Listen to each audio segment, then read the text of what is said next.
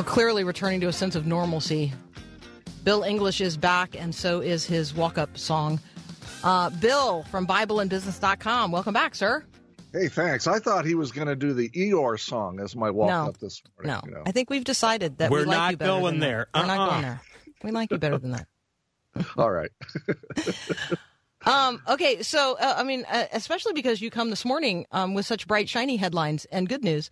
Um, not, not, Yeah. not really. Yeah. So, 300 businesses in a three-mile um, stretch of Lake Street in Minneapolis, um, and businesses in a one-mile stretch of University Avenue in St. Paul. Those are just 300 of the thousands of businesses across the United States of America where not only um, do they have to do some physical cleanup, they have to now decide um, what to do next. And so I just thought it would be really, really helpful for you to lay out for us, you know, the categories, the strategies, things that business owners need to be thinking about as they turn toward recovery. Yeah, and so I I tried to group these, and I saw, sorry I got these late to you, but I tried to group these into three basic buckets. The first bucket is cash, the second one is insurance, and the third one is uh, governance.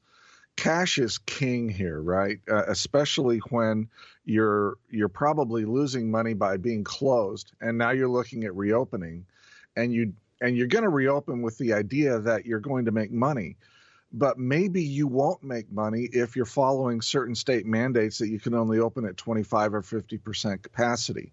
Now, I don't know about other states in the union. I know here in Minnesota, the governor has mandated that certain types of businesses can only open if they operate at a certain reduced capacity. He's talking mainly about restaurants and fitness centers and other places like that. And so uh, you have to kind of look and say, am I am I going to lose more money by opening, or or am I going to be able to reach a a, a cash flow positive, or am I going to lose less money by opening and maybe at some point reach cash flow positive? The only way you're going to know that is to um, uh, Gosh, do do your math. cash break. Well, it's yeah, it's in Excel. It's in Excel Okay. um, and you got to know your cash break even. You just have to be sure that that you understand your sources of cash and your uses of cash, what's coming in and what's going out, and are you able to sustain and for how long can you sustain, Okay, given so- certain operating levels. So we have considerations um, related to cash, and there are some loans available. Um, if you didn't file for PPP, you can still file, and you should file now. Um, Yes. Consider an economic injury disaster loan. What is that? Uh, that's an EIDL. It's an SBA loan. Uh, right now, they're only doing it for agriculture, but had you uh, applied earlier, you you could have gotten a loan. It's basically a 30-year loan at 3.75% interest. First 12 months doesn't have a payment structure, and they've been very generous. These are economic injury disaster loans are uh, the types of loans that you hear about, like when tornadoes go through a town and you hear that the government is going to offer low interest loans to the businesses to rebuild. That's the kind of loan that this is. And what the president did was he declared the entire nation under an economic disaster because of COVID. And so any business in the United States can apply for one of these. Okay, so um, and then obviously you could you could go and have a conversation, um, what you're calling a Main Street loan for mid-sized mid-sized businesses, um, Right. and and that's important as well. We got to take a very brief break. When we come back, let's talk about insurance and let's talk about governance. I'm having a conversation this morning with Bill English from BibleandBusiness.com. We are talking about what you can do um, as a business owner to recover if your um, uh, if your business has been damaged uh, during these recent riots across the United States of America. We'll be right back. Whatever you do, just don't look back. Somebody needs a lot you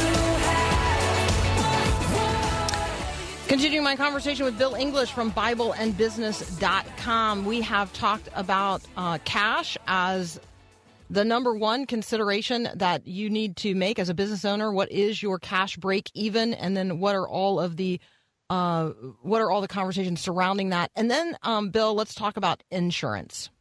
Yeah, I just this is sort of like what insur- insurance is for. Well, it is, but it depends on what you bought, right? Because Okay. a lot of com- a lot of companies don't buy income loss insurance, and I, I'm going to talk about that specifically right now. Uh, if you and most income loss insurance, by the way, excludes pandemics. Uh, so even if you lost income due to a pandemic, the insurance company doesn't have to pay. The vast majority of policies are written that way. I would say go ahead and file a claim for income loss, even if you don't have it. File it against your general liability or file it against uh, your income loss insurance. You're going to get denied. But I think there's a movement afoot in Congress to set those kinds of insurance uh, clauses aside and force the insurance companies to pay. It's one of Congress's way to put more money into the market without it having to come from the Treasury. So if you if you file a claim, you get denied, then a class action lawsuit gets filed, or Congress does something. At least you can be included that way. Uh, it's kind of crass, I know, but it, it's the way business works. Well, there are also a lot of businesses that have uh, terrorism insurance, and I wonder if once these things are, you know, maybe we're Yeah. talking about domestic terrorism, and I would absolutely, if I had domestic terrorism or I had, dom- if I had terrorism insurance right now as a business, I'd file a claim in that as well. Even though, again, it might be denied. I think those are the some of the language that we're uh, we're going to be looking for. Um, all right, what else related to insurance? Uh, just one other thing don't be afraid to file for multiple claims. Let the insurance company sort that out. So, if you have a business property loss and you want to file for terrorism insurance, income loss insurance, property loss against your uh, property and casualty policy, file as much as you can. Let the insurance companies deny it, let them make those decisions. All right. Uh, apparently, um, civil authorities uh, would argue that yes, vandalism um, is generally covered by insurance. So ri- riots are a part of this. That's an interesting, uh, interesting note from a listener. Thank you for that. Um, all right. What about governance? And first of all, what does governance mean? Because we're not talking about the government. We're not talking about the government, but we're talking about how you govern, how you run your business. I'm just going to throw out a couple of really interesting things here. First of all, um, uh, if you have a partner and you don't have a good relationship with your partner, now's the time to figure out an end to that partnership. Okay, that's that's one of the things you can do. Secondly, um, if you have uh, changes in management that you want to make as you restart, now's the time to do that. Make those changes now. Get all the changes you can right now. Thirdly, uh, if it's going to take a lot of sweat equity to get your business restarted, you may need to consider giving away some of your ownership to key employees to keep them around so that as a group you can get the business restarted. And that that's something you may not have had to have considered before COVID, but now you have to consider it today. Um, also, be sure that you're leaning on your trusted advisors to help you professionally and personally through the rebuilding process. You know, Bill, it occurs to me that um, you know an increasing number of people want to want to leave the city anyway. The COVID thing has been exhausting. Now the protest thing and the riot thing has become uh, exhausting to many many people. They're looking to move away from city centers. Uh, I do think there's a conversation that lots of business owners will have about whether or not to do uh, all of the gruesomely difficult work that is required to overcome, uh, in, in some of these circumstances, to overcome what has happened to their business. Um, talk with us about the mental, spiritual, or you know, personal questions related to the, you know, like, is my heart still in this? Do do I have the energy and passion to to do this, to overcome this? Yeah, that's that's really Carmen a great question. Do I have the energy and the mental capacity and is God calling me to reopen this business or should I just shut it down, declare bankruptcy, let bankruptcy cleanse the debts and walk away and say what's next, God? I think that's a really important question for business owners uh, to ask and to answer. Look, business owners tend to be really crazy smart, highly talented, entrepreneur, uh, highly resilient people. And God may be saying to you as a business owner, it's time for you to move on to the next thing. And what's that next thing? I don't know, but you know, you know Ephesians 2:10, for we are God's workmanship, created in Christ Jesus to do good work which he has prepared for us in advance to do, right? So maybe our time as an owner is coming to a close, but that experience as an owner has prepared us for the next thing that God has for us. I think we ought to take a look at that and see what God wants us to do. I know several ministry leaders who are who are doing or having those same internal conversations right now. And I think that we need to give one another the grace and the freedom and the space to use both the pandemic and then this social unrest that we're experiencing as a country um, to each sort of evaluate am i am i doing right now?